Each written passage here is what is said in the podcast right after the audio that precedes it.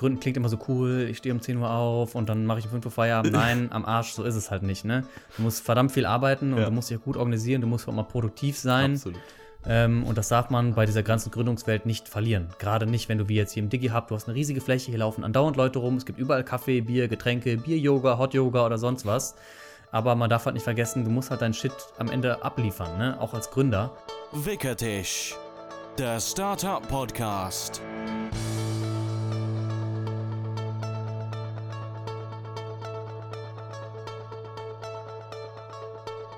Einen wunderschönen guten Abend. Mein Name ist Jonas und herzlich willkommen bei der nächsten Episode vom Wickeltisch Podcast. Heute sitze ich hier mal wieder im Digital Hub Aachen äh, gemeinsam mit Lennart vom Rocket Engineers Podcast. Lennart, herzlich willkommen zum Wickeltisch. Hi Jonas, danke, schön, dass ich da sein darf. Wir freuen uns sehr, dass du hier bist und äh, das ist tatsächlich auch ein kleiner Meilenstein für uns. Wir äh, nehmen nämlich gerade die erste Kooperationsfolge auf, wir vom Wickeltisch. Und ähm, das ist für uns so ein kleines Highlight. Und deswegen wird die Episode heute auch so ein bisschen möglicherweise anders, wer weiß, keine Ahnung, aber im Großen und Ganzen sitzt vor mir ein Gründer, ein Ingenieur, ein Autor und äh, zudem noch Podcaster. Und äh, ich dachte mir, das wäre ein cooler Anlass, einfach mal dich so ein bisschen zu interviewen, in Anführungszeichen, und mal so ein bisschen zu hören, was machst du so, wie ist deine Story? Und äh, wieso nehmen wir eine Podcast-Folge auf. Sehr gerne, ja. Stell dich einfach mal vor, erzähl den Leuten einfach mal ein bisschen zu deiner Person, zu deinem Werdegang. Du kommst ja auch hier aus Aachen. Und ähm, genau, was muss man sonst noch über dich wissen? Ja, gerne, Jonas. Du hast schon gesagt, mein Name ist Lennart Herrmann. Ich komme ursprünglich aus Bonn, nicht unbedingt aus Aachen, aber ich habe dann hier studiert nach dem Abitur. Ganz klassisch Maschinenbau, Bachelor, Master, ähm, durchgezogen Richtung Fertigungstechnik. Äh, war eine Zeit lang in Kanada ähm, im Studium und habe mich aber schon immer dafür interessiert, was man noch neben dem Studium so machen kann. Also in Richtung Gründung, Selbstständigkeit, irgendwie in die Richtung. War dann auch bei Ace, genauso wie jetzt Wickeltisch ja bei Ace ist. Jetzt schaffe ich es leider nicht mehr neben der Promotion. Also ich bin dann nach dem Studium hier in Aachen geblieben, an einem Hochschulinstitut und promoviere jetzt im Bereich Fertigungstechnik. Habe aber am Ende des Studiums schon angefangen, ähm, was Eigenständiges zu machen. Ich würde jetzt nicht ganz Gründung nennen, sondern eher sowas so Solopreneurship Hm. ist ja jetzt, glaube ich, der richtige Begriff dafür. Also einen Studienratgeber geschrieben für speziell für Maschinenbauer, weil mir das irgendwie gelegen hat, ähm, das Studium. Und dann habe ich gedacht, komm, packst du deine Erfahrung mal im Buch. Wie Ähm, heißt das Buch? Erfolgreich studieren Maschinenbau oder es gibt noch ein zweites, Erfolgreich studieren Ingenieurwesen. Also es sind im Prinzip zwei Bücher. ähm, Sehr dann Empfehlung an dieser Studiums- Genau, auf jeden Fall Empfehlungen. äh, fertig gemacht habe. Und dann während der Promotion habe ich etwas länger gesucht nach noch was anderem, was ich nebenbei machen kann. Also es hat mich immer noch gereizt, was nebenbei zu machen, auch dann als Vollzeit-Berufstätiger. Ähm, und deswegen bin ich dann zu dem Podcast gekommen. Du hast eben schon angesprochen, ich äh, habe einen Podcast, Rocket Engineers, wo ich äh, erfahrene Ingenieure interviewe, die in Führungspositionen sind, über Gewohnheiten, Tipps und Hacks aus dem Berufsleben, ähm, die man eben braucht, um Ingen im Ingenieurwesen, in der klassischen Ingenieurkarriere erfolgreich zu sein. Man kann das so ein bisschen so zusammenfassen, dass mich als Ingenieur, und ich bin auch vom Herzen aus Ingenieur, nicht nur immer interessiert, was ist denn gute Technologie, was brauche ich, um technisch ein guter Ingenieur zu sein, sondern auch dieses Ganze nebenbei, was brauche ich denn, um auch karrieretechnisch gut voranzukommen. Und so war es auch im Studium. Also diese Studienratgeber sind nicht, da bringe ich niemandem Thermodynamik oder Mechanik bei, sondern es geht mehr so um diese Metaskills, Organisation, Lernen, Lernplan aufstellen. Also das, was so im Hintergrund, im Hintergrund Genau. quasi läuft. Alles, was im Hintergrund läuft. Und genauso ist es auch jetzt bei Rocket Engineers. Da geht es also nicht darum, ähm, irgendwelche Fertigungs- und Montagestraßen auszulegen, sondern es geht mehr um diese Metaebene, äh, Kommunikation mit Vorgesetzten, wie gehe ich mit Mitarbeitern um, Ziele setzen, Karriereziele, solche Sachen. Genau. Super das cool. fasst eigentlich gut zusammen. Super cool. Ich denke, da wird sich der ein oder andere bestimmt angesprochen fühlen und äh, eventuell auch mal reinhören. Ich äh, würde es empfehlen. Und ähm, ich würde sagen, du hast ja jetzt gerade schon mal so ein bisschen erzählt, wie es so in diese Ingenieursrichtung gegangen ist und was du dann auch schon jetzt mit dem Podcast im Bereich Metaskills, sage ich mal, ähm, dir, dir an Wissen angeeignet hast. Und so ein bisschen wird diese Folge auch in die Richtung gehen. Also ähm, wir werden auch in den Bereich Ingenieurswesen reingehen und reinblicken und vor allen Dingen auch speziell in der Kombination mit Gründung. Wie kann man im Ingenieurswesen gründen? Ähm, wir haben hier im Digital Hub zum Beispiel auch sehr, sehr viele ähm, ingenieursbasierte ähm, Unternehmen oder Startups. Und äh, da würde mich auch einfach mal interessieren, du hast es an der RWTH ja studiert. Genau. Ähm, wie war da das Angebot? Also wie bist du da so in dieses Thema Gründung von der Uni vielleicht auch mehr oder weniger reingekommen? War das ein Thema? Wurde das da promoted in Anführungszeichen? als ich studiert habe, also das klingt jetzt so, als wäre ich sehr alt, also das ist ja gar nicht, aber äh, war das noch nicht so stark, wie es jetzt ist. Also es wächst immer mehr. Ähm, damals war es eher so, dass die, die sich dafür interessiert haben, es gab Angebote, wenn man sich aktiv darum gekümmert hat, aber es ist nicht so, als wäre man täglich darauf gestoßen worden, du pass mal auf, es gibt übrigens auch noch Weg B, es gibt nicht nur die Konzernkarriere, es hätte es auch was anderes machen können. Insofern, ich hätte mir damals mehr gewünscht. Ich glaube, jetzt ist das schon anders. Das ist schon mhm. cooler jetzt. Ja, auf jeden Fall. Es kommt ja auch in Zukunft noch das ein oder andere. Also da wird von der RWTH ja, glaube ich, noch sehr, sehr viel Geld tatsächlich investiert werden ja. in, in, das Thema. Und äh, da können wir, glaube ich, sehr gespannt sein. Hm, Jetzt hast du ja gesagt, du hast während deines Studiums, mehr oder weniger nach deinem Studium auch, an das Thema Gründen oder Solopreneurship in, in Angriff genommen. Du hattest ja theoretisch auch bestimmt die ein oder andere Idee, wie man es so kennt, in Richtung, boah, das könnte man noch besser machen, das wäre vielleicht noch eine Möglichkeit. Da hätte man ja auch ein Unternehmen drauf aufbauen können oder ein Startup. Ja. Und ähm, da würde mich einfach mal interessieren, hast, du hast dich für den Weg Solopreneurship entschieden und äh, so dein eigenes Ding zu machen. Wie kam da der, der Entschluss? Warum nicht das eigene Startup sozusagen? Das eigene Startup, ja, das ist etwas schwierig, glaube ich, wenn man sich in Bereichen interessiert, wo man zum Beispiel sehr viel Kapital braucht. Also ich habe mich im Studium im Ingenieurwesen sehr für, äh, ich sage jetzt mal so Cutting-Edge-Technologien interessiert, die wirklich am Rande des technologisch Machbaren sind. Im, im Triebwerkbau war ich auch, dann im Praktikum etc. habe ich auch in meinem, mache ich auch jetzt noch in meiner Forschung.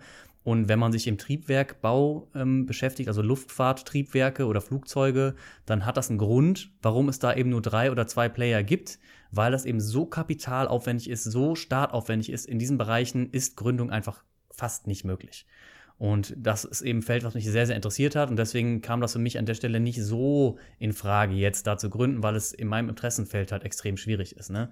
Klar, im Bereich Automobil mag das vielleicht noch sein, ja, wenn man sich jetzt äh, Tesla oder Sono Motors und die ganzen anderen E-Startups, die jetzt starten, mal zu Herzen nimmt. Aber in diesem Bereich Luftfahrt, wo ich jetzt tätig bin, sicherheitskritische Bauteile, das ist schon extrem hart. Mhm.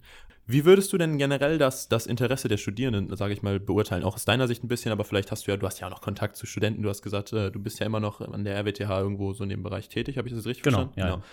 Wie würdest du das Interesse der Ingenieursbranche, sage ich mal, an, an, dem Thema Gründung denn so beschreiben? Also für mich kommt es so rüber, als, sehr, als wenn sehr viele Ingenieure gründen wollen, aber da, ich bin halt hier auch am Hotspot, sage ich mal, da kommen dann im Endeffekt ja alle zusammen. Ähm, aber die RWTH hat ja noch viel mehr Studierende, als hier jetzt gegründet ja, haben. Ja. Und auch im Bereich Maschinenbau, da sitzen ja teilweise 1000 Menschen oder so in den Vorlesungsräumen. Ähm, ich habe es mir nur erzählen lassen, ich komme ja von der FH, die ist ja noch relativ äh, klein, aber mhm. ähm, an der RWTH geht es ja da richtig, richtig steil. Ja. Und ähm, wie würdest du sagen, wenn du so einen Vorlesungsraum dir vorstellst, 1000 Menschen, wie viele, wie ist das Interesse generell? Wie, wie stehen die Leute zu dem Thema? Was ist so dein Gefühl? Also ich glaube, es steigt, aber es ist nicht besonders groß. Mhm. Ich glaube, ja, du hast wahrscheinlich so einen etwas verzerrten Blick, weil du hier in deiner Digi-Hub und Ace-Bubble irgendwie bist, wo man halt viel damit zu tun hat. Ähm, aber gerade ich, der auch im, äh, ich sag jetzt mal, relativ konservativen Maschinenbau tätig ist, äh, das Interesse ist nicht so groß. Mhm. Also ja, Gründung ist eine coole Option. Viele wissen das auch mittlerweile. Ist nicht mehr wie früher, wo das gar nicht mehr geht, äh, wo man da gar nicht drauf gestoßen wird, so rum. Aber ähm, für viele ist immer noch die Konzernkarriere an Nummer eins. Ja, wo, wo, was denkst du, woran das liegt? Ich glaube, das liegt im Ingenieurwesen daran, dass die, diese Konzernkarriere halt noch so reizvoll ist, mhm. dass die alternative Gründen noch nicht attraktiv genug ist im Verhältnis zu der Konzernkarriere, ja. Mhm. Weil ähm, das klingt jetzt ein bisschen blöd, aber wenn man irgendwas studiert, wo man zum Beispiel weniger gute Perspektiven auf dem Arbeitsmarkt hat, auch was Gehalt angeht, äh, was Selbstverwirklichung angeht, dann ist das vielleicht attraktiver zu gründen als im Ingenieurwesen, wo du schon, wenn du zum Beispiel jetzt aus Aachen oder München kommst, sehr gut einsteigen kannst mit einem guten Gehalt, was Cooles machen kannst, dann überlegt man sich das halt dreimal zu gründen, ne? Weil wenn man ehrlich ist, bis du an das Gehalt rangekommen bist, was du dann kriegst, mit der Stundenzahl, die du investieren musst, da musst du schon ganz schön viel tun beim Gründen. Auf da musst du schon Fall. richtig Glück haben. Also, ja. Auf jeden Fall. Das, das Gründen ist ja oftmals eine Leidenschaft. Ne? Das ist genau. ja einfach so. Du machst ja. es ja, du machst es ja nicht, weil du da Geld, äh, das primär Geld mit verdienen möchtest, ja. sondern es geht dir ja vor allen Dingen darum, einfach das zu machen, wozu du Lust hast, wozu dann einfach dein Herz, sage ich mal, schlägt. Und ähm, das hat mich einfach nur mal interessiert, weil ich das Gefühl habe, dass halt gerade auch bei mir an der FH ist es zumindest so, jetzt im Bereich Wirtschaftswissenschaften schon sehr viele Leute über das Thema Gründung nachdenken, weil sie halt einfach auch durch das Studium viel in Wissen ver vermittelt bekommen, was für äh, Unternehmensformen gibt es. Ihr habt ja auch einen, einen Bereich, Wirtschaftsbereich äh, oder eine Vorlesung dazu, habt ihr, glaube ich, auch, ne? Im ersten Semester oder zweiten Semester gibt es das nicht? Ja, es gibt ganz viele oder verschiedene, verschiedene Sachen. Ich habe ja, mich noch nicht so 100% mit, ja, dem, mit dem Studium Wenn man Wirtschaftsingenieurwesen noch dazu studiert, dann Klar, logisch, viel mehr. Logisch, ja, logisch. aber was, was ist denn das Interesse von dem Ingenieur? Der mhm. klassische Ingenieur, außer des Karohemdes, würde ich sagen, interessiert sich für Autos Ja. und Flugzeuge. Ja. Jetzt gründe Die mal im großen- Bereich großen Auto. Ja, ja, gründe ja. mal im Bereich Auto. Okay, Auf autonomes. Fahren, vielleicht wenn du Bock hast. Ja, Auf vielleicht noch so ein bisschen Interieurdesign kannst du auch noch machen. Ja. Aber so wirklich mitspielen kannst du da nicht, wenn du gründest. Das ist leichter, wenn du zu BMW, Audi, Mercedes oder sonst was gehst. Das ist, das ist, denke ich, auch einer der, der, der größten Punkte und vor allen Dingen bist ja dann auch irgendwie so an dieser Edge of Technology, sage ich mal. Ne? Du hast ja. Ja. wirklich dann die neuesten Sachen am Start und kannst damit arbeiten und das ist natürlich auch etwas, was unglaublich geldintensiv ist, was du dir niemals aufbauen könntest, äh, wenn du jetzt gerade mal anfängst mit alleine oder mit zwei Leuten oder so, dann würdest du an solche Technologien niemals rankommen. Ja. Finde ich, finde ich verdammt cool. Ähm, du hast eben von Metaskills gesprochen und äh, auf das würde ich auch noch mal ganz gerne eingehen wollen und zwar welche Metaskills, ich meine, es wiederholt sich ja nach einer Zeit. Welche Metaskills waren so die, die bisher so am wichtigsten dir vorgekommen sind, als du mit den Leuten gesprochen hast? Also, wo haben die Leute gesagt, weiß ich nicht, das und das mache ich zum Beispiel, um mich selber zu organisieren oder das und das mache ich, um sonst zu kommunizieren oder keine Ahnung. Es ist komplett frei, kein, kein Oberthema. Was waren so, so drei, die drei größten, die du bisher gehört hast? Mm, Was bei diesen Interviews immer rauskommt, sind im Prinzip zwei verschiedene Punkte. Einmal, wenn ich frage, was macht zum Beispiel eine gute Führungskraft aus, was brauche ich, um gut zu führen, dann kommt immer wieder dasselbe Thema Mitarbeiter verstehen können, empathisch sein, diese Social Skills, auf gar keinen Fall arrogant sich irgendwie darstellen. Solche Sachen kommen dann halt immer wieder, weil mit Fachexpertise, das ist ja der klassische Fehler, dass Fachexperten zu Führungskräften werden, die aber keine Führungskompetenz haben. Mhm. Und dann hast du ein Problem, dann hast du Fach, den Fachexperte verloren in dem Job, wo du ihn haben willst und hast ihn da, wo du ihn nicht haben willst. Ne? Und dann ist keiner glücklich, sowohl er nicht als auch die Mitarbeiter nicht. Also dieses in Mitarbeiter reinfühlen können, empathisch sein, mit Mitarbeitern können, die verschiedenen Skills der Mitarbeiter mitnehmen. Auf der einen Seite und auf der anderen Seite halt ganz klar so organisationstechnische Sachen, eigene Produktivität fördern.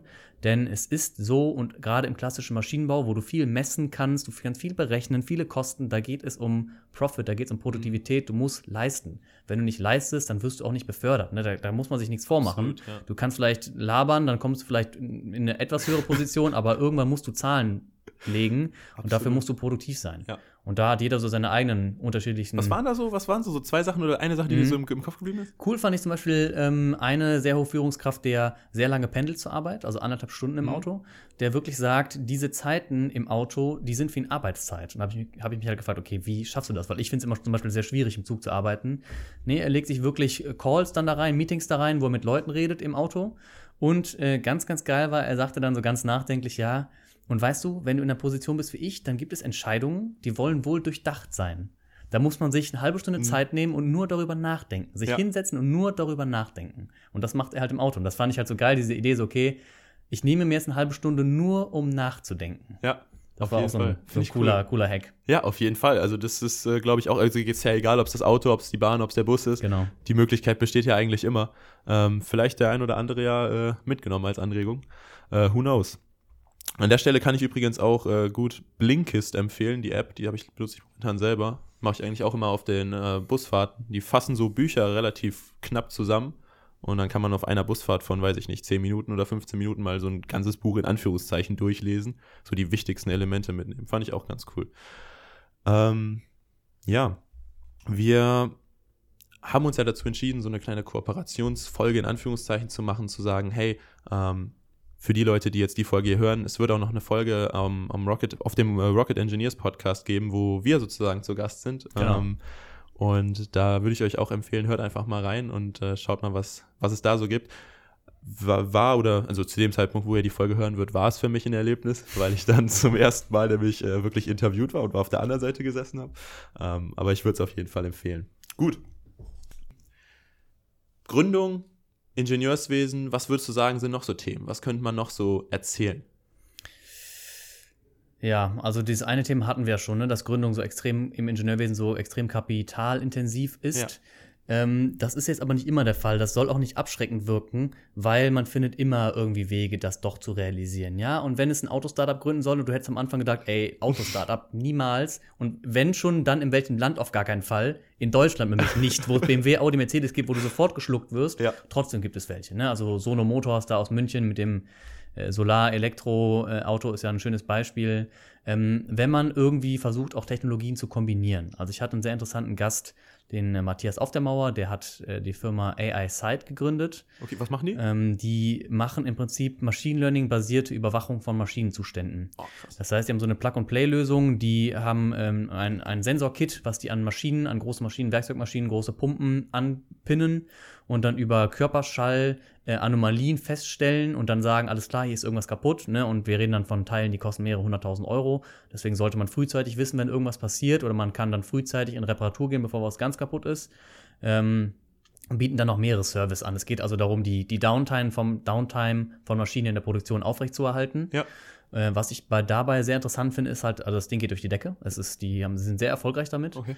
Ähm, was ich sehr interessant finde, ist, er ist von Haus aus Ingenieur in Zürich studiert, in, in Kalifornien Masterarbeit geschrieben, da auch gearbeitet teilweise. Und er war Head of IoT bei Porsche Digital in Berlin.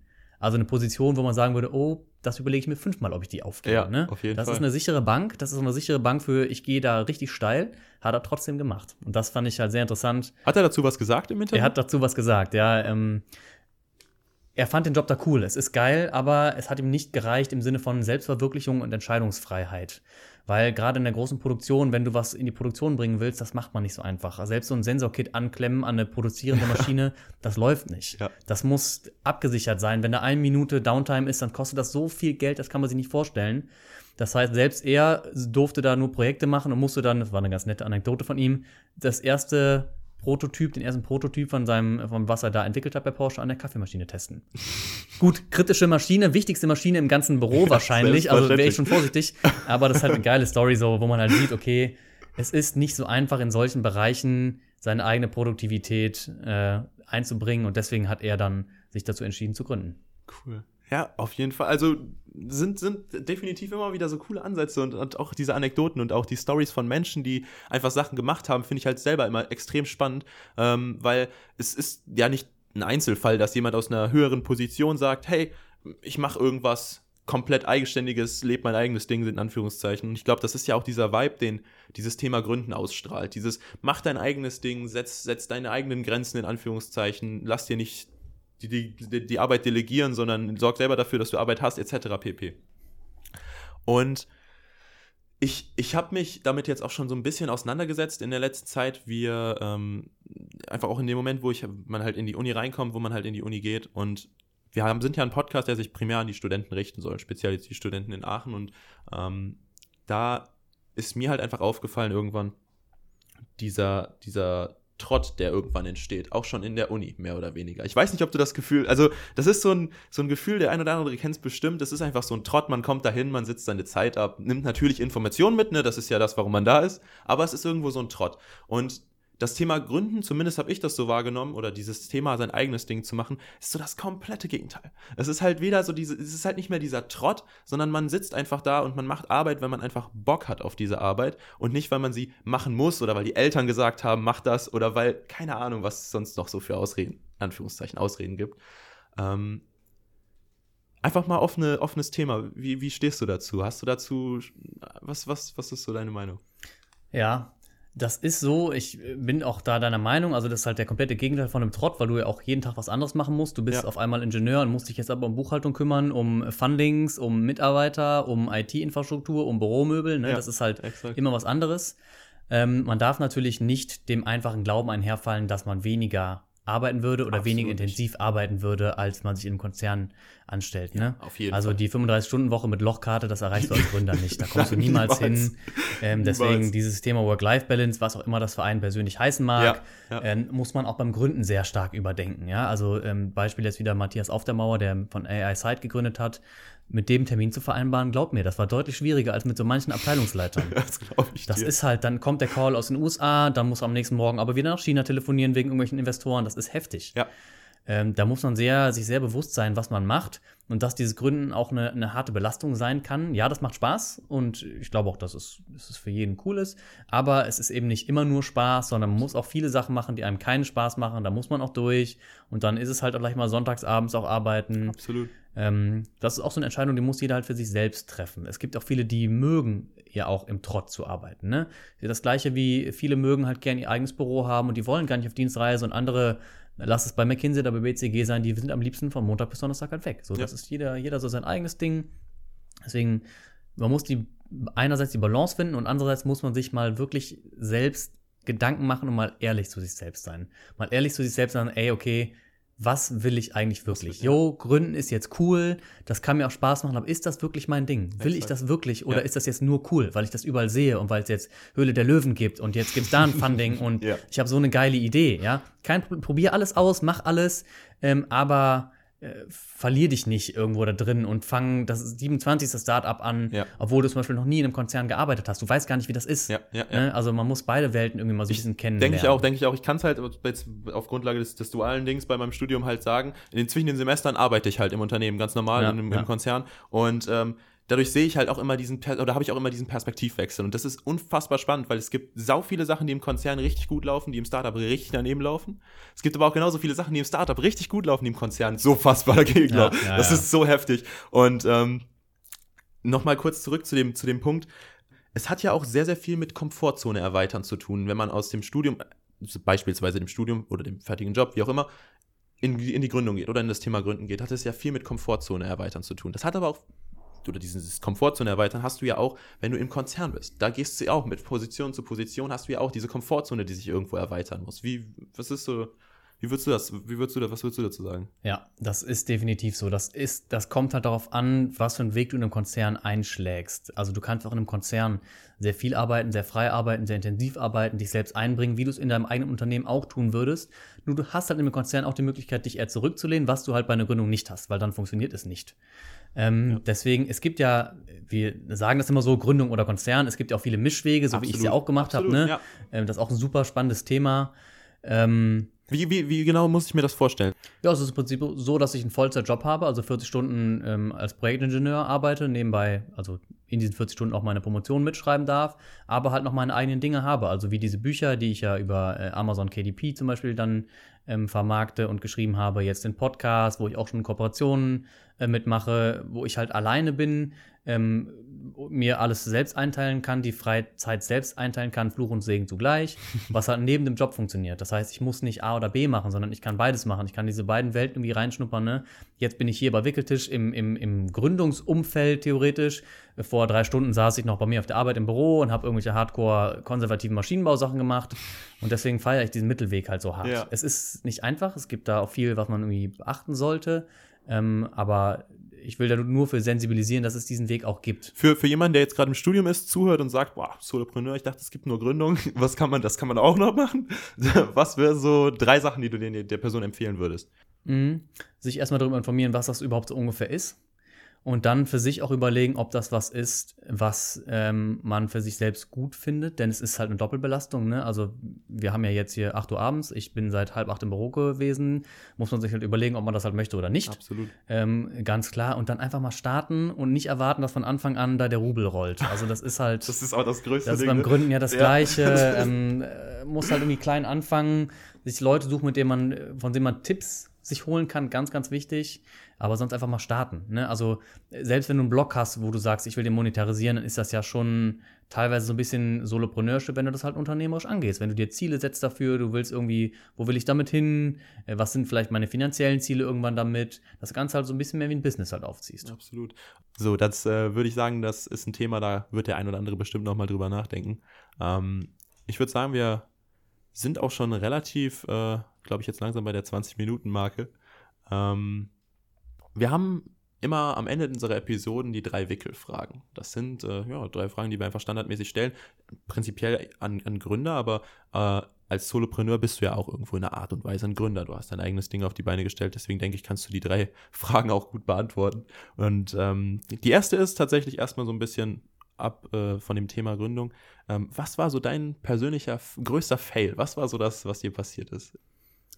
Also das, wo ich auf jeden Fall auch die größte Lehre draus gezogen habe, ist bei den beiden Büchern gewesen. Also ich habe erst den Ratgeber speziell für Maschinenbaustudenten geschrieben, weil ich ja selber Maschinenbauer bin äh, und ich mich nicht, nicht so weit aus dem Fenster lehnen wollte, einen allgemeinen Studienratgeber zu schreiben. Davon gibt es eine Million. Äh, wieso soll ich, wieso glaube ich so arrogant zu sein, dass ich einem Jurastudenten erzählen könnte, wie er es studieren soll? Ne? Kann ich nicht, geht gar nicht. Ähm, dann habe ich diesen erfolgreich studierenden Maschinenbauratgeber rausgebracht, der hat gezündet, das hat gut geklappt, das läuft auch immer noch sehr schön. Und dann dachte ich mir, ach komm, pass auf, da sind viele Sachen drin, die sind nicht nur für den Maschinenbau, sondern generell für, den, für das Ingenieurwesen interessant, also auch für Elektrotechniker, ja, Chemieingenieurwesen, ähm, was sehr ähnlich ist. Und habe dann diesen Ratgeber etwas umgeschrieben, Sachen rausgenommen, Sachen hinzugenommen, andere Struktur, so dass ich am Ende fand, dass er sogar etwas besser war, weil die Struktur besser war und habe ihn dann halt auch anders getauft, erfolgreich studieren Ingenieurwesen, anderes Cover gemacht etc. Und das Learning daraus ist eigentlich, das hat nicht funktioniert. Also das Ding ähm, läuft deutlich schlechter und zwar um mehrere Faktoren schlechter als äh, erfolgreich studieren Maschinenbau, weil diese Nische nicht da ist. Mhm.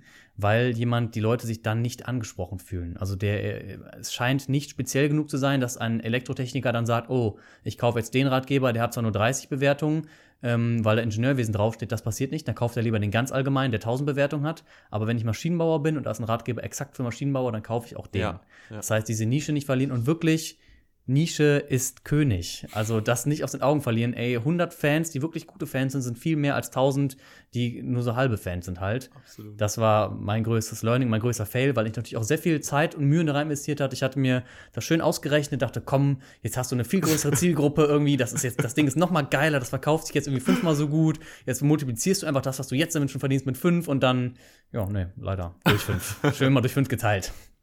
War nix. Aber es ist doch wichtig, dass man solche Erkenntnisse am Ende ja. daraus zieht. Ne? Ja, auf jeden Fall, ja klar. Sehr, sehr cool. Ähm, zweite Frage, ähm, was würdest du sagen im Bereich Gründen, was ist so der größte Skill, den man haben sollte? Das ich glaube Selbstorganisation. Das ist so ein großes Topic, also dieses die ganze Bereich Produktivität, weil ähm, wir haben es eben schon mal gehabt, Gründen klingt immer so cool, ich stehe um 10 Uhr auf und dann mache ich um 5 Uhr Feierabend. Nein, am Arsch, so ist es halt nicht. Ne? Du musst verdammt viel arbeiten und ja. du musst dich auch gut organisieren, du musst auch mal produktiv sein. Absolut. Ähm, und das darf man bei dieser ganzen Gründungswelt nicht verlieren. Gerade nicht, wenn du wie jetzt hier im Digi habt, du hast eine riesige Fläche, hier laufen andauernd Leute rum, es gibt überall Kaffee, Bier, Getränke, Bier-Yoga, Hot-Yoga oder sonst was. Aber man darf halt nicht vergessen, du musst halt deinen Shit am Ende abliefern, ne? auch als Gründer. Deswegen da dieses Thema Produktivität, Selbstorganisation und da die Arroganz von sich abschütteln zu glauben, dass man das schon drauf hätte, ja. von alleine, dass sich ja. das von alleine tut. Nein, man muss sich damit beschäftigen und man muss vielleicht auf Leute hören, die sich schon länger damit beschäftigen, die da mehr Ahnung von haben und mal offen sein für Neues und dann sich wirklich aktiv damit auseinandersetzen. Cool. Ja, äh, habe ich nichts hinzuzufügen. Also größter Skill ist eben diese Selbstorganisation, Produktivität. Ja die Richtung. Dein ja. Shit abzuliefern. genau. Sehr cool. Ähm, der, die dritte Frage ist, was äh, ist eine Buchempfehlung von dir oder auch ein YouTube-Video oder irgendein Blogartikel, den du mal gelesen hast? Was wäre so eine Empfehlung? Also Buchempfehlung, was ich mit Abstand das beste Buch finde, was mich am meisten geprägt hat, ist tatsächlich Seven Habits of Highly Effective People von Stephen Covey ja. oder halt die sieben Wege zur Effektivität, weil es genau diese Kerbe schlägt, Produktivität, weil es sehr allgemeingültig ist, weil es sehr schön äh, anzusehen ist, weil diese sieben Hacks wirklich auf den Punkt gebracht sind. Ich finde es einfach geil. Es gibt noch mehr Bücher, Bücher, es gibt auch noch so den, den achten Weg, das glaube ich sein, ja, ja. sein Sohn dann geschrieben hat. Das feiere ich alles nicht so. Aber dieses Ding, dieses Basisding, das, das ist, das, Original das ist einfach ja. eins der besten Bücher, was ich je gelesen habe. Ja. Und vielleicht auch ganz kurz als Zusatz noch von Cal Newport, Deep Work. Das ist nämlich auch extrem gut. Okay. Geht es auch so um, ähm, wie man es halt hinkriegt, wirklich mal produktiv zu arbeiten. Also okay. ganz simpel gesagt, Handy weglegen und so, ne? Aber das eben auf einem ganz anderen Level. Also der, das ist ein, ein, ein jetzt, glaube ich, mittlerweile Professor vom MIT, der äh, da extrem steil gegangen ist, auch in, junger, in jungen Jahren schon, der halt beschreibt, Leute, ich komme um neun und um fünf ist Feierabend, ne? Und ich bin Professor am MIT und ich bin in der Wissenschaft anerkannt und trotzdem schaffe ich es halt mit meinen 35 Stunden das zu regeln, weil er als halt schafft, seine Arbeitszeit wirklich produktiv zu nutzen und nicht irgendwie äh, rumpimmelt oder sonst was. Geil. Das ist, äh, schreibe ich mir gleich erstmal auf meine äh Amazon-Liste. Sehr cool. Ja, äh, dann sind wir, glaube ich, auch schon langsam am Ende der Folge. Lennart, vielen, vielen Dank, dass du dabei warst. Vielen, vielen Dank, wirklich. Es waren ein paar sehr coole Einblicke. Ähm, ja. Sehr gerne, hat Spaß gemacht. Danke. Und äh, ich würde sagen, für die Leute, die bis hierhin gehört haben, vielen Dank dafür. Hört bei der nächsten Folge auch gerne wieder rein. Und ähm, ich würde sagen, wir wünschen euch noch einen schönen Abend in dem Fall. Ansonsten schönen Morgen oder Mittag. Und äh, wir sehen und hören uns in der nächsten Folge. Bis dahin, macht's gut. Tschüss. tschö. Ciao. Wickertisch, der Startup Podcast.